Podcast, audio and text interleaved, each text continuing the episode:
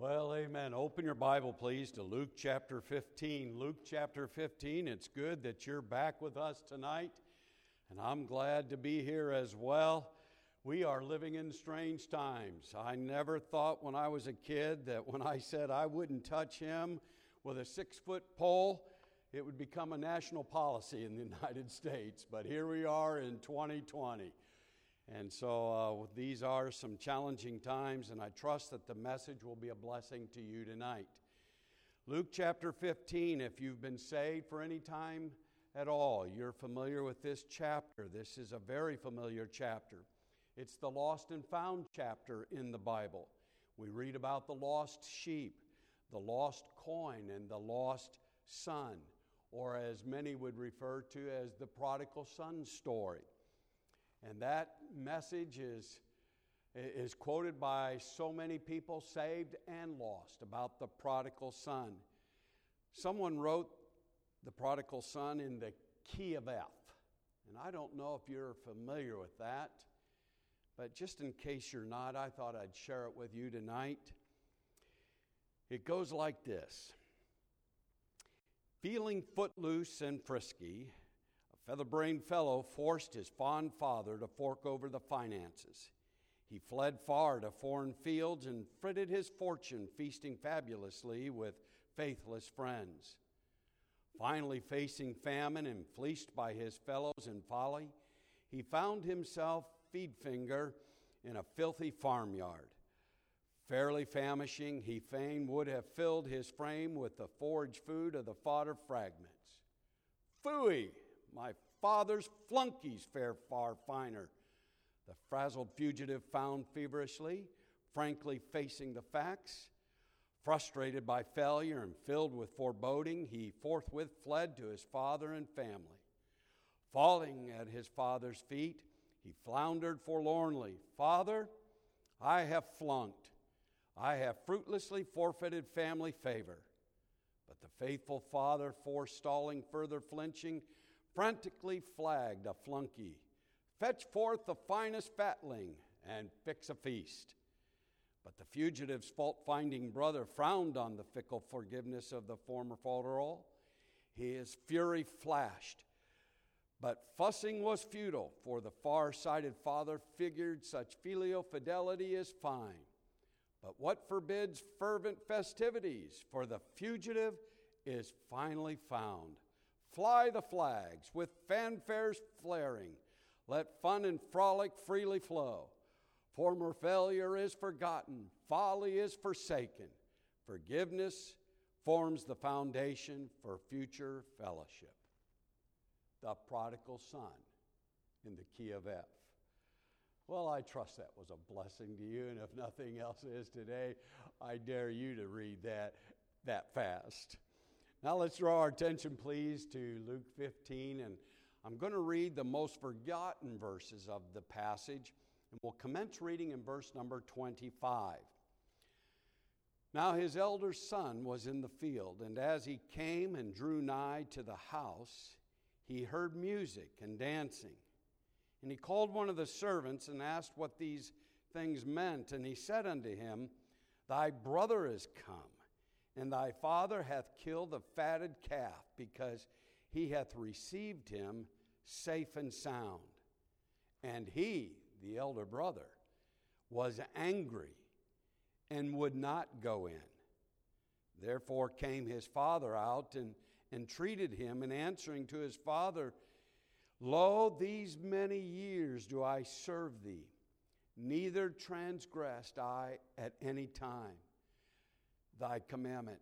And yet thou never gavest me a kid, that I might make merry with my friends.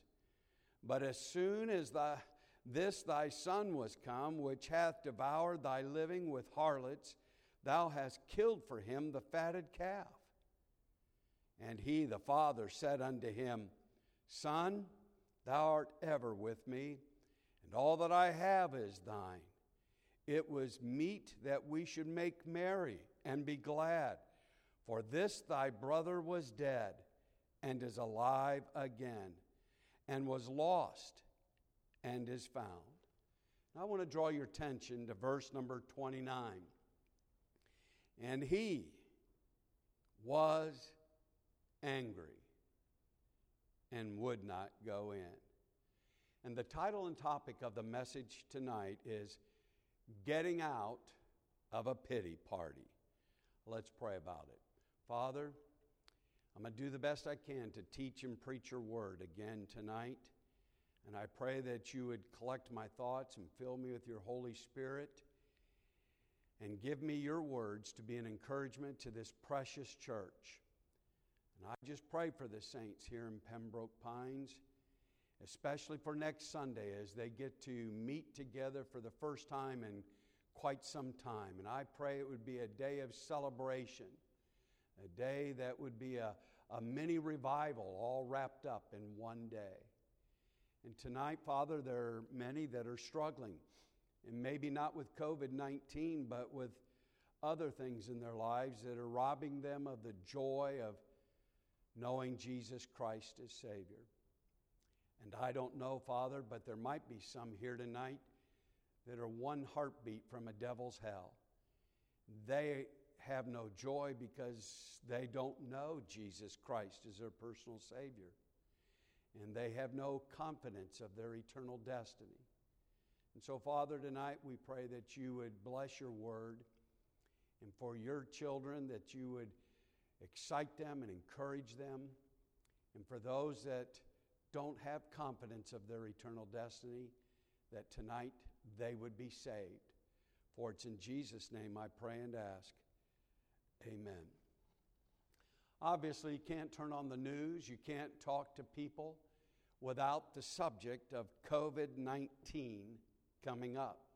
It has totally saturated our culture and our country, and not only our country, but the all the countries of the world. And some are in a tough time, some are in a pity party, and understandably so. Some have lost their life, some have lost the life of a dear loved one, some have lost a job, and some are struggling with their finances, some have lost their freedom, friends, and health. And so I'm not here to criticize anyone that's in a pity party. I can't say that COVID 19 has thrown me into a pity party, but I can say that I've been in a pity party on more than one occasion. Hurt feelings is where many good people drown. And so tonight I want to be an encouragement to those of you that would like to get out of a pity party, but it's tough to get out of. And you might say, Well, I'm not as bad as the prodigal son that went down to the pig pen, but I'm going to tell you tonight, you can be as good as the older brother was in this story and be in a pity party. And I'm going to tell you, both are miserable and destructive place to be. The elder brother was angry, he was bitter, he was upset, he was sulking, he was stubborn. And yet, on the outside, he looked like a great guy that had it all together. What he did have was so much more than what he did not have. But by him dwelling on the negatives, and when I say negatives, I'm referring to sin and filth and disobedience and the past, he spoiled what he did have because of what he did not have. I want give you three quick thoughts tonight, and I trust it'll be something you can review in the future as needed. First of all, consider with me the, the curse of self pity. When we are in a, a pity party, I'm going to tell you, it's going to destroy your happiness. The Bible says in verse 28 and he was angry and would not go in. Who in their right mind would not want to participate in a party? You invite me to all you can eat buffet, I'm going. I love uh, buffets. I don't know how much of that we're going to have now, but I love buffets. I think that's what the Apostle Paul meant when he said, I have buffeted myself. He buffeted his body. Hallelujah. Now, I'm teasing. I hope you understand that. But here's a young man that didn't even want to go into a big celebration because he was in a pity party. When you are in a pity party, it robs you of all joy. What normally blesses your heart doesn't seem to bless you anymore. Not only does it destroy your happiness, it will destroy your usefulness. This young man was needed in the party itself. He was a family member, he was the oldest son. He was actually the one that guests would look up to. And he was not there to host with his father. And not only that, but because of him being outside of the party, it took his father out to come to attend to his, his oldest boy. Can I remind you, though you name the name of Christ, though you know Jesus Christ is your Savior, when you get offended and you get hurt and you get down in a pity party, you'll withdraw yourself from the festivities of God's people and your usefulness will begin to diminish. I'm telling you, I've known people that used to be soul winners, that used to go out, that would come and help clean the church, and today you can barely get them in a church. What happened? They got hurt, they were offended. They got into the pity party. It destroyed their happiness and it destroyed their usefulness. It will also destroy our oneness. Verse 30 Thy son. This is also his brother. We actually become divisive. The oldest boy didn't say, My brother has come home. No, he told his father, Thy son. He was separating himself as if he were in a different category than his younger brother. And in his mind, he felt he was. He felt he was so much better than his brother that wasted everything that he had. And so now it destroys the oneness or the unity in a family. Oh my, I, hate to say it, but sometimes we Christians, we get offended, we get hurt, and the next thing we do is become very divisive. And I want to remind you there are six things that God hates, yea, seven are an abomination. Proverbs chapter 6. And you know what number seven is? They that sow discord amongst the brethren. A celebration is something we all enjoy. But when we get into a pity party, it's like a curse is on us. It destroys our happiness, it destroys our usefulness, and it destroys our oneness. At one time, we were a cheerleader, encouraged people to be in the house of God, and today, because of our pity party, we are actually one of those that sow discord. Let me give you a second thought. Let's look at the cause of self pity. The cause of self pity. Let me give you a few suggestions. Number one, there is restricted vision. Restricted vision. Look in verse number 29. And he answering said to his father, Lo, these many years do I serve thee Neither transgressed I at any time thy commandment. Let's stop there for a moment. Really? For all these years, he never broke one of his dad's commandments once? I find that very hard to believe.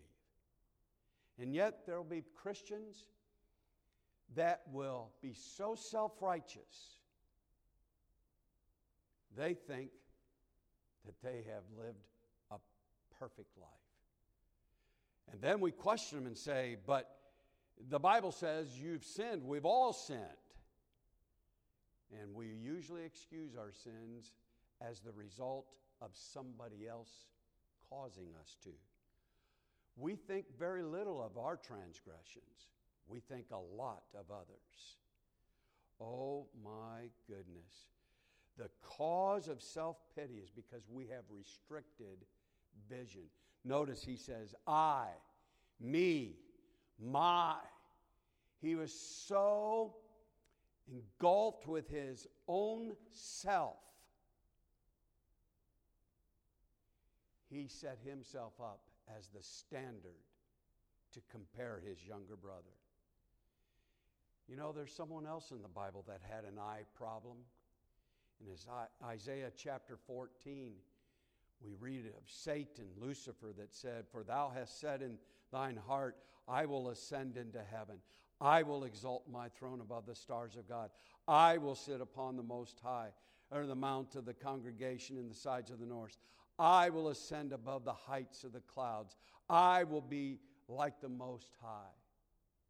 Satan, who is the father of all liars, had an eye problem.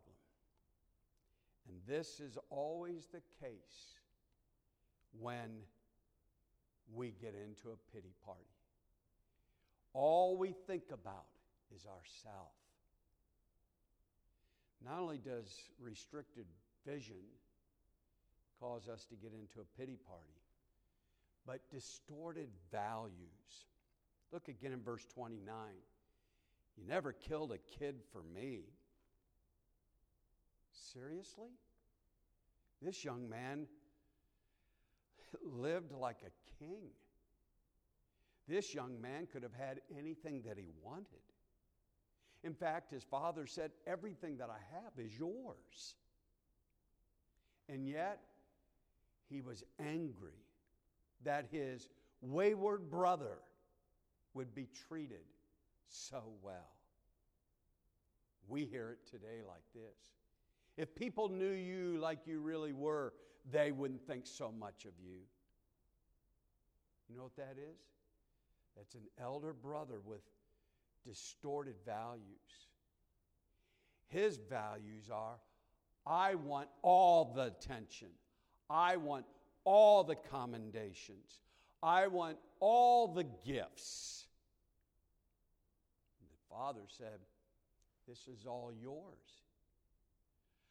But I felt it was good to celebrate because a wayward son is home.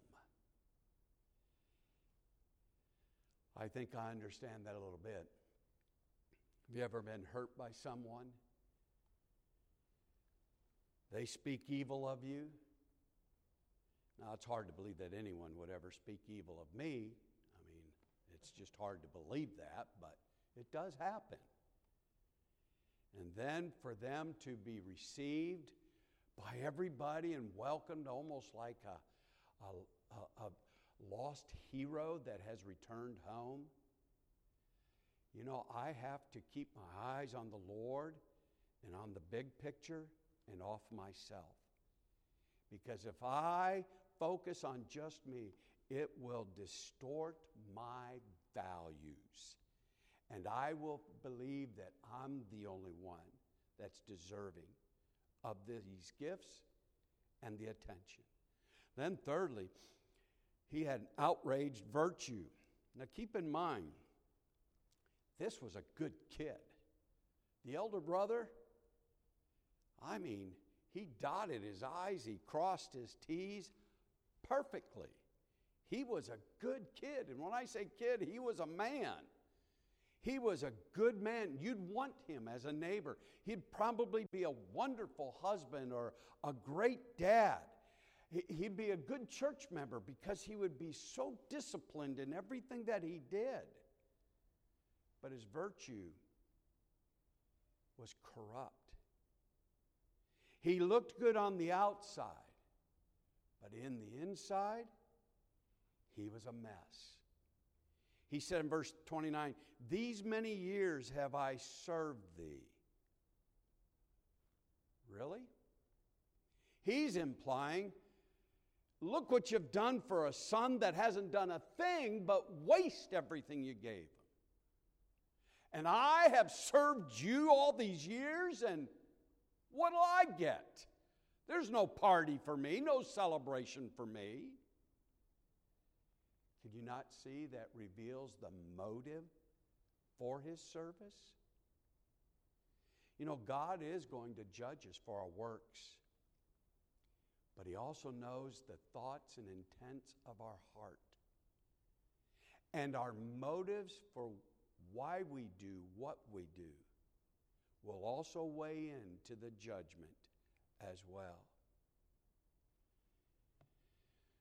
Now let's get to the part that I need to rehearse more often than not the cure for self pity. Even the older brother didn't like being miserable, but he couldn't get out of it. It's hard to get out of it. Something's got to shake this boy to wake him up. Let me share a story of our family traveling to Florida. We've been coming to Florida for many years. Most Northerners wish they could live down here. We came to Cocoa Beach, oh, decades ago, and our littlest couldn't have been six, seven years old. And the girls are in the van, the back of the van. We had a converted van. Uh, every Baptist converts everything. So we had a converted van, and it had a VCR and a TV, and the kids would be watching A Thief in the Night, A Distant Thunder, and those of you older folks, such as I, you remember those great Christian films on the rapture. And in the back of the van, I mean, we are just, we weren't even an hour away from Cocoa Beach. It's a long drive from Chicago. And all of a sudden, from the back of the van, our youngest yelled out, Dad, they're picking on me! And so, as a good father, I, I ignored her scream. I, I had to stay focused on the, on the road ahead. And all of a sudden, she screamed again, Dad, they're picking on me! And I knock it off. We're on vacation, we're having fun A few minutes later, she screamed, Dad! I said, I said, knock it off. Now, do you want me to pull the van over on the side of the road and, and, and whip you kids and state troopers going to drive by and arrest me and take me to jail? Is that what you want? That was a dumb question. I will admit that. And all of a sudden, I was ready for Joy to yell again. And all of a sudden, her countenance, I'm looking in the rearview mirror, her countenance completely changed. She said, Dad, look! And her face, she was beaming with joy and delight. And I, I looked up ahead. Uh, I couldn't see what she was pointing at. And finally, I caught what she was looking at. There was a billboard on the side of the highway advertising a convenience store like, like a 7 Eleven or a White Hen Pantry. And it was called the Joy Store. And she said, Dad, look, my name. They wrote my name on that billboard. Now, let's pause the story for a moment. Do you think her four sisters all of a sudden said, Oh, excuse us? We didn't know we were speaking to royalty, to someone famous with their name up on a billboard. Absolutely not. Those four siblings just turned up the torture. That's not your name. It's the name of a store, you idiot. This is my point. The circumstances caused her to get into a pity party. But all of a sudden,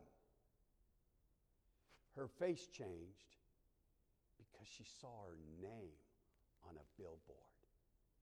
The circumstances didn't change. In fact, quite frankly, they got worse. But she was filled with delight because she was focused that her name was written on a billboard. Jesus said to his disciples in Luke chapter 10, verse 20, Rejoice, not that you have power over the devils but that your name is written in heaven. Are you catching the lesson here? The cure for self pity is always focus. What are you looking at? The songwriter put it so well when he said, Turn your eyes upon Jesus. And the things of earth will grow strangely dim in the light of his glory and grace. Put your focus on his abiding presence. Verse 31 Thou art ever with me. We need to focus on the fact that God is always with us. Hebrews 13 5 says, I will never leave thee, I will never forsake thee. You may be suffering right now. It may be COVID 19 related, it may be something entirely separate. But God is with you. And if you'll focus on Him, it will help pull you out of the self pity party. Focus on His abundant provision. All that I have is thine. Philippians 4:19 says, "But my God shall supply all your needs." And usually when I quote that verse, someone will say, "Well, that's easy for you to say. Let me interrupt that." How do you know that? Psalm 37 tells us that God he's lived a long time in his life and he's never seen God forsake the righteous. And he's never seen the righteous begging for bread. I want to remind you that the psalmist says every single day he loads us with benefits. It would help if you just pull out pencil and paper, or as I do on my iPhone, Jot down the blessings of God each and every day. That will help pull you out of that pity party. Focus on His presence, focus on His provision, but also focus on the achieved purpose. Look in verse 32. It was meet that we should make merry and be glad, for this thy brother was dead and is alive again, and was lost and is found. I'm convinced that so many Christians today put on a smiling face, all for numerous reasons, so as not to be offense to others, so as not to bring shame on Christ. But deep in their heart, they've lost their joy. And the biggest reason is because most of us Christians today are not focusing on our purpose. Our purpose today is to make disciples of the Lord Jesus Christ. And if we're not involved in that mission, we can't help but eventually end up in a pity party. The Bible says, He that goeth forth and weepeth bearing precious seed, shall doubtless come again with rejoicing, bringing his sheaves with him. You want to get happy? You lead someone to Jesus Christ, and it will pull you out of that pity party very rapidly. Now, when I say witness to someone, let me tell you what that looks like. I, Bruce Humbert, I got saved when I was an eight year old boy. I knew as an eight year old I was a sinner. And you think, well, what can an eight year old do? He can disobey God. And we have Ten Commandments. And even an eight year old is old enough to disobey God the Father. And I'm glad I didn't wait till I was 80 years old to figure that out. But I realized that I was a sinner, and because I was a sinner, I was unfit to stand before a holy God. And quite frankly, the thought of dying, even as an eight year old, scared me that I would not spend eternity in heaven. My mom and dad were very careful to be sure that we were in church. And when we went to church, we heard the preacher preach the gospel from this book. the Word of God. How that Jesus Christ, who was God, became flesh, was born of a virgin. He lived a sinless life. He couldn't sin, he was God. His flesh was tempted, but because he was God, he could not sin. He then laid his life down for my sin, for your sin, for the sin of the world. Only a sinless sacrifice could be offered for sinful people. Jesus, who knew no sin and did no sin, became sin for us, that we might be made the righteousness of God in Him. He died on the cross, He was buried. And three days later, He resurrected from the grave. And today, He's alive and forevermore will be. And because He conquered death, hell, and the grave, He has the power to save even to the uttermost. No matter how far you've gone from God, He can save you. You might say, How? The Bible says, Whosoever shall call upon the name of the Lord shall be saved. Believe in your heart that God raised him from the dead. Thou shalt be saved.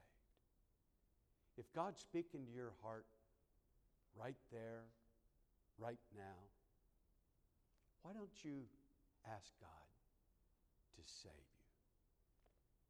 And for those of you that are saved, and particularly the members here of Pembroke Pines Bible Baptist Church, I pray that you won't waste another hour in a pity party. Pull yourself out. Focus on the abiding presence of God on His abundant provision and the achieved purpose that we are involved in. And I hope and pray that this weekend, a holiday weekend here in America, would be a time of celebration for you as a believer in Jesus Christ. Let's bow our heads for a word of prayer. Father, we thank you again for the Lord Jesus Christ and for the salvation that we have in Him. Father, forgive us for focusing on ourself and our own desires and wants more than we focus on you. Heavenly Father, help those that want to get out of the pity party to get out now. And then, Father, for those that are listening, that deep in their heart, they don't know that if they were to die tonight, they would go to heaven. I pray right there where they're at, they would confess to you that they know that they're a sinner, that they believe that Jesus Christ died for their sin, that he was buried and resurrected from the grave. And right there, they would ask Jesus Christ to come into their life and save them from their sin. And from this day forward, live like a child of the King. For it's in Jesus' name we pray. Amen.